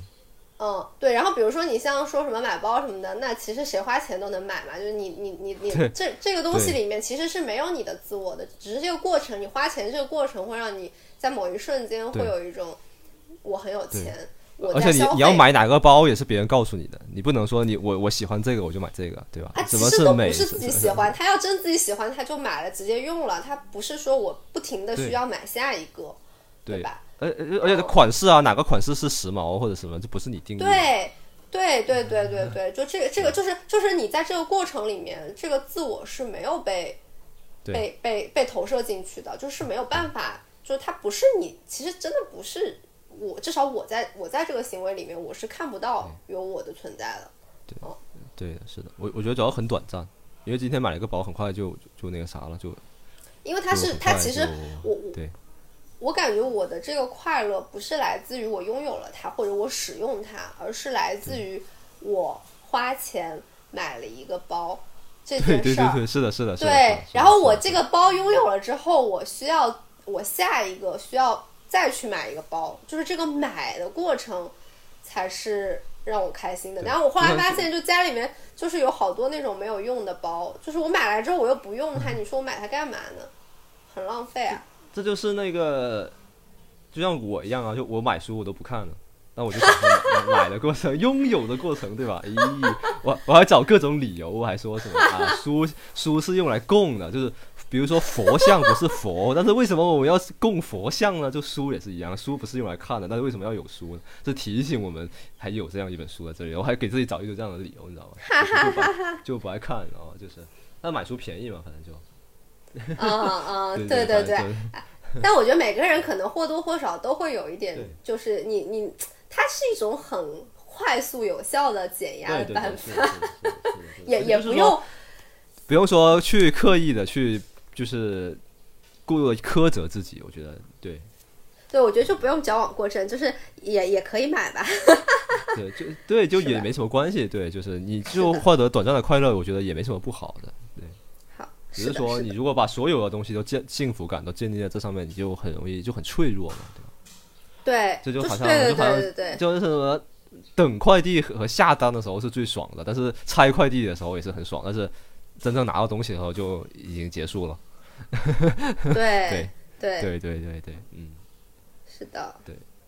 还是用那个我的那个 就是很喜欢的这个张小雨老师的话说，就是真正定义你的不是你消费了什么，而是你创造了什么吧。我觉得就是这样。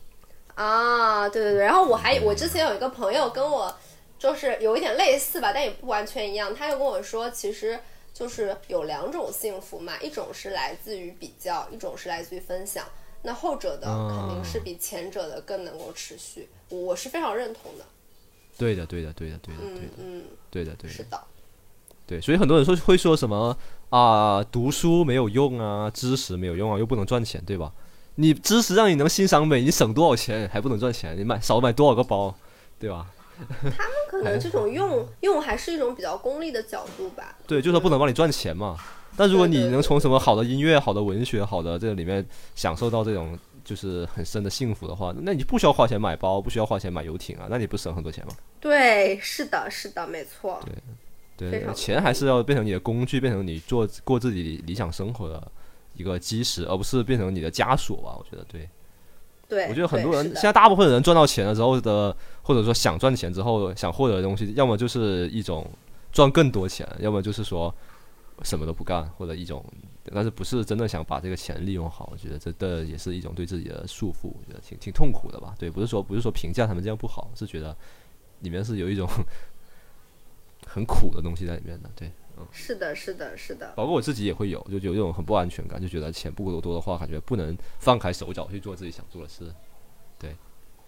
嗯，对，或多或少我觉得都有一点吧，每个人可能都有一点，嗯。对的，对的，对的，是的，哎，就挺好的，所以我觉得也挺开心，就是你能找到自己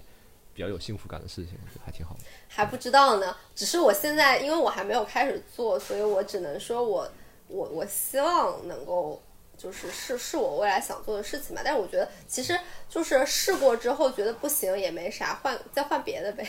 有手有脚。至少也不会，至少也不会比你现在做这个工作给你带来这些焦虑那么多，我觉得。对，反正我我就会觉得说，就是就是就是觉察自己吧，就是觉得不舒服了，就就再去找别的路。我也不会说我我现在做这个，我就一辈子一定会做这个，但是我肯定会一直在找我觉得舒服的这个路。对，我觉得还是要把幸福建立在一些很持久的东西上，这跟投资挺像的，就是你要把你的赚钱建立在一些持久的商业模式上，而不是今天变来变去，那你就很多东西，对吧？对，所以道理都相通的。你要是把幸福建立在这种健康的身体啊、好的睡眠啊、呃好就稳定的人际关系啊、好的人际关系，还有好的作品啊，还有这种呃一些比较持久的东西上，而不是建立在这种啊暴饮暴食啊、买包啊，或者是啊乱性啊这些东西上的话，那你的幸福会更持久。对。对对，因为因为你不会说你不会越要越多，对你不会。你就会比较还比较长久，因为那种快乐是很容易衰减，而且你会需要更大的剂量，有点像吸毒，因为它机制是不一样的，机制是不对对对，就是呃亚亚龙之前有亚龙在那个存在主义心理治疗里面也提到过，就是他是用这种螺旋上升来抵抗那种很本质的焦虑，但是实实际上没有任何东西它是可以永远上升的，上升就是你需要更多或者是。就是这种填填填补空虚的方式，它是永远都是会有尽头的。等到你到了那个尽头，有有的时候可能你上升的越高，你碰到那个瓶颈的时候，你就会觉得更更恐怖吧？对，我说最最最悲哀的事情，我就说过嘛，就是人生最悲哀的事情，就是获得了你一生都要追求的东西，然后发现并不是你想的那样。对，这就非常可怕，对吧？到了尽头嘛，这就是对。怎怎么讲呢？就是其实我觉得意识到这个事情，越早意识到是越好的。对，就是有有一些，因为我我看那个那本书里面，他讲过很多治疗的案例嘛，就是也有那种六十多岁，然后才发现自己过去的人生都是在追求一些，但我觉得就是真的是什么时候意识到都不晚。对，对，就所以就是我我我真的是觉得觉察是一个很重要的。张小雨老师也有一句话嘛，就是觉察就 是不带评判的觉察，就是一切改变的开始。我记得是对对对，是的，是的，是的。嗯，我觉得这他一直提，他一直提倡，就是在任何时候，他就给就是就每年他都会写翻出他很多年前写的一个，就是给新的一年给大家的建议，永远都是那三条嘛，就是不断的去觉知自己，就其中一条，就是永远要觉察自己，觉察嗯，对对对对。不要放弃对自己的觉察和对这个世界的这种学习，我觉得都是，对，是可以，这都是可以做一生的事情。对，是的，是的。对你建立在这种事情上，你的这个幸福就会比较持久。对，这也是有脑神经科学基础的，就是你快乐是由多巴胺主导的嘛，那多巴胺是需要越来越多的，而且它衰减的特别快。但如果你是幸福的话，你其实是本机一案或者是那个内啡肽主导的，那其实它就就像树主导的，对，它就会持久。对，嗯。好的，学到了。对，所以 其实人本质就台机器嘛，你那些里面只是机器运转的一些那个东西。所以如果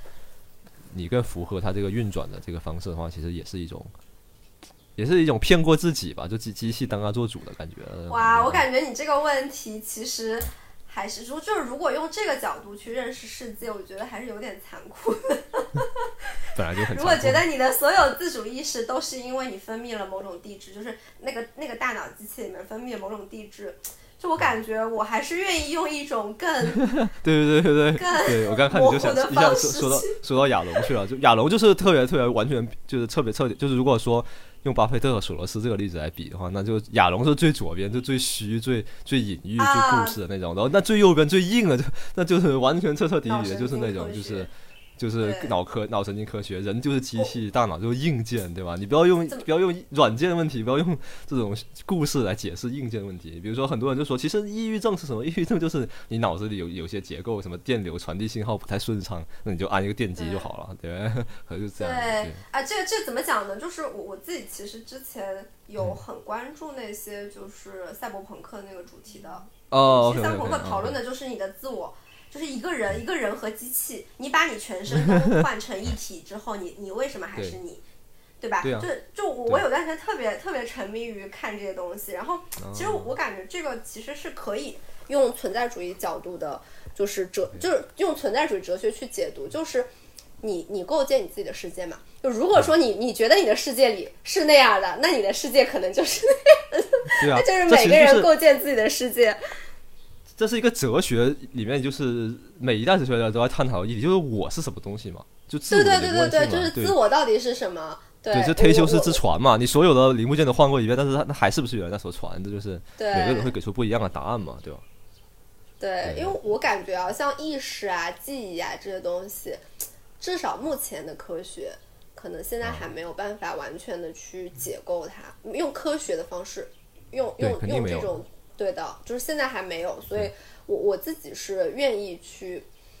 OK，秉持秉保持一个更更模糊、更加诗意一点的态度去看。我我我我还是比较喜欢这种就就是残酷一点，面临这种血淋淋真实的世界，因为我不觉得世界会因为我对他的什么看法而改变它，就是这样的真实。哦，不是，而有时候有时候彻底看透这种虚无之后，你反而会有一种解脱感。我我我相信的是，我我相信的是，就是你你你完全可以构建你的世界，就是存在主义的哲学就是一个就是你你可以构建你的世界，对我就这个意思我自。己是觉得。就但但你的世界完全就是你自己改变的呀，对不对？就是虽然说所所谓的客观世界可能根本不存在，每个人他都是是的，是的，他他所处的世界都是客观映映射在他自己主观里面的对对对，东是的，西是的，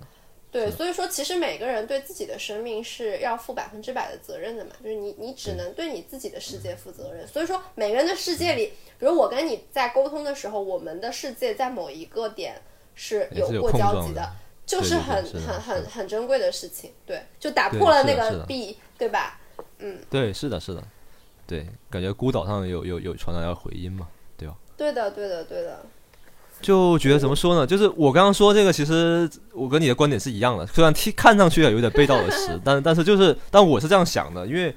我看透了这个东西，然后看透了人就是一台机器，看透了这个世界本质就是没有意义和虚无我反而可以随便去创造意义啊，我不会被某种意义所绑架。啊，对对对，对对对对啊对对，其实。啊，对，就是反正我也是台机器嘛，反正我也是，反正我就已经知道人生就是没有意义，那我就随便乱搞了，我不会去被什么集体主义啊，什么这种一些对对对对很强大的叙事所绑架呀、对吧？对对对对对，就是客观世界它可能就是没有意义的，所以每个人的意义都是要自己来创造的。对啊，只要你能骗过自己，那那就是这就是你的意义啊。不要用“骗”啊这个词嘛。呃，对我还是我还是一个特别喜欢搞那种残酷真实的，有时候就是会让身边人很难受，所以身边人就会用我们之前那个句式来说我，就说你怎么能这样想？你这样想有什么意义？嗯然后我说就我就觉得就我还是会觉得说，就是你你就是你觉得他是骗，那他就是骗。就比如说我我在我的世界里，我觉得他不是骗，那他就不是骗。就是就是说，就是你你你的这个建构也是你你自己的，对吧？就是它是一个你赋予的意义。对，是的，是的，是 就是所以就不用被那些叙事所绑架嘛，就是对对对对对，真正把自己骗过自己是没有觉得自己在骗自己，觉得自己就是这样，不是在骗，这就是真正骗过了自己了，自己就信了嘛，对吧？对对是的。对，所以所以我觉得就是这样子，不要去 很多事情就是我们把它放的很大，然后就比如说什么人生的虚无啊，什么自由意志这种，就是最开始你听到这些观点的时候，你还是很虚的。对你就是还是会觉得说啊，原来我这一切都是没有自由意志的，没有没有没有意义的，会觉得很恐惧。就是他大家下意识的反应都会打压我、否定我，或者是甚至谩骂我嘛。但是我会觉得说，真的想通的事情，其实还反而某种程度上获获得了一些自由。我觉得，对，嗯，我我感觉其实哲学这个东西，它就是因为科学也是一种哲学嘛，嗯，就是哲哲学这个东西，它就是解释世界的一种方式，它也就是你怎么去构，就是你选择了相信或者是你选择了使用哪一种哲学来解释你自己的世界。对对是的，就是它其实不是没有这种好或者坏，反正我是觉得很多问题，你再往嗯深里去挖，都是虚无，都是虚无。每次聊到就是这些东西，聊到最后都是虚无。所有这些最伟大的哲学家都已经说过了，对吧？几千年来都说透了，对，没什么，就是我我我是很认可的，但是就是我会觉得，哎，这个问题我也聊不了。我觉得好像我现在也没有办法用很具象的话把它给描述出来，嗯，就就是我觉得大家还是可以去选择解释自己这个世界的方式的，就是这个，我觉得人是有选择的，这一点是很重要的。是的，是的，是的。我我之前呢有一个想法就是说。呃，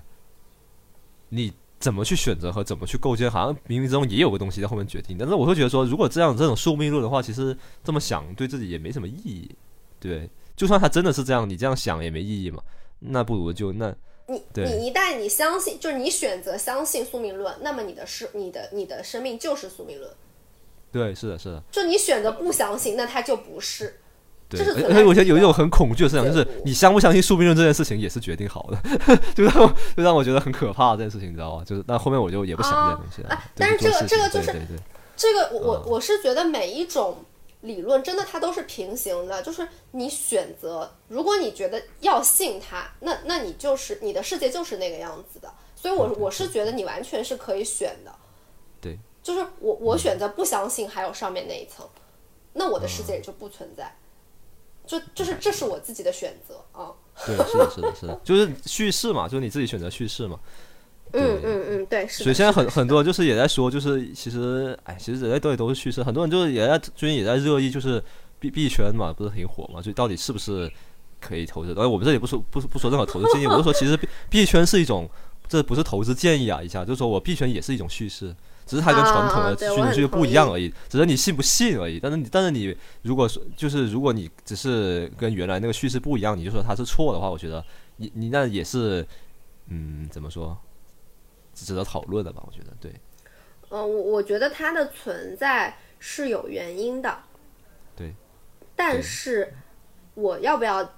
参与进入那个世界，对，那是你自己的选择。是的，是的，是的。你要不要是认可那种叙事？你只能说它存在，它是有有有它的合理性的。但是，你可以不去参与或者去参与，对吧？对对，就是。但我说实话，但我觉得啊，就是我我这个这个看法我是很坚定的，就是鼓吹这个东西的都不怀好意。OK OK，Sorry，没有啊，没有啊，没有，我觉得挺好的，我觉得挺好的。嗯嗯，我觉得就是让别人买的，就是推荐别人去买的，都不对对，嗯，对，就是就如果你确实想参与其中的话，最好你是自己先搞懂，就是任何投资或者任何事情都是这样子，包括投股市也是吧，任何来告诉你某某股票怎么怎么样的，也可能那个骗子的概率也挺大的。对对，而且而且这个市场。这个市场它是没有不不不被监管的，我觉得就是对对对，是的，是的，是的，是的，是的，是的，就是散也不是散户吧，就是它特别容易，就是你你你，哎，反正我不知道，我自己的风险偏好比较低啊，就是我我觉得理智的人不应该参与到这种对对对这种市场里去吧。我我经常会别人来问我，就是要不要参与到这里面，然后我就说，如果你还需要问我的话，那你就别参与了。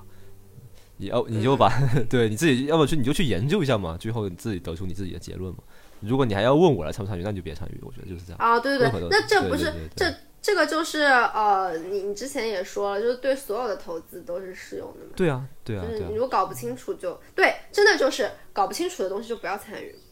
对，所以世界本质都一样的。我们说那么多心理学，那么多虚无，所以也都能投射到各种就是投资上。其实这样，而且我觉得投资和心理学联系还蛮紧密的。其实我身边还蛮多这种就是。哎，可能也是 自己圈子里那种，就反正还蛮多这种心理学热爱者，或者也有很多咨询师朋友，自己女朋友也是咨询师嘛，然后就是都是都是这样。是吗？对啊，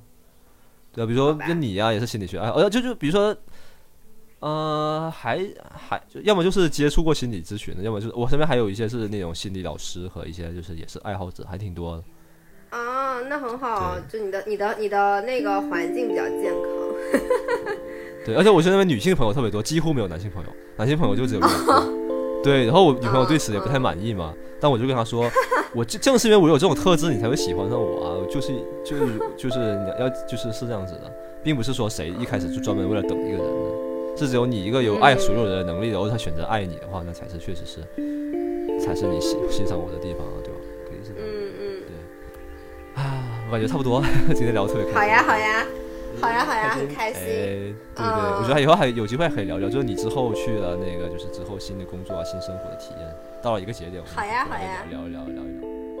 好呀好呀好呀。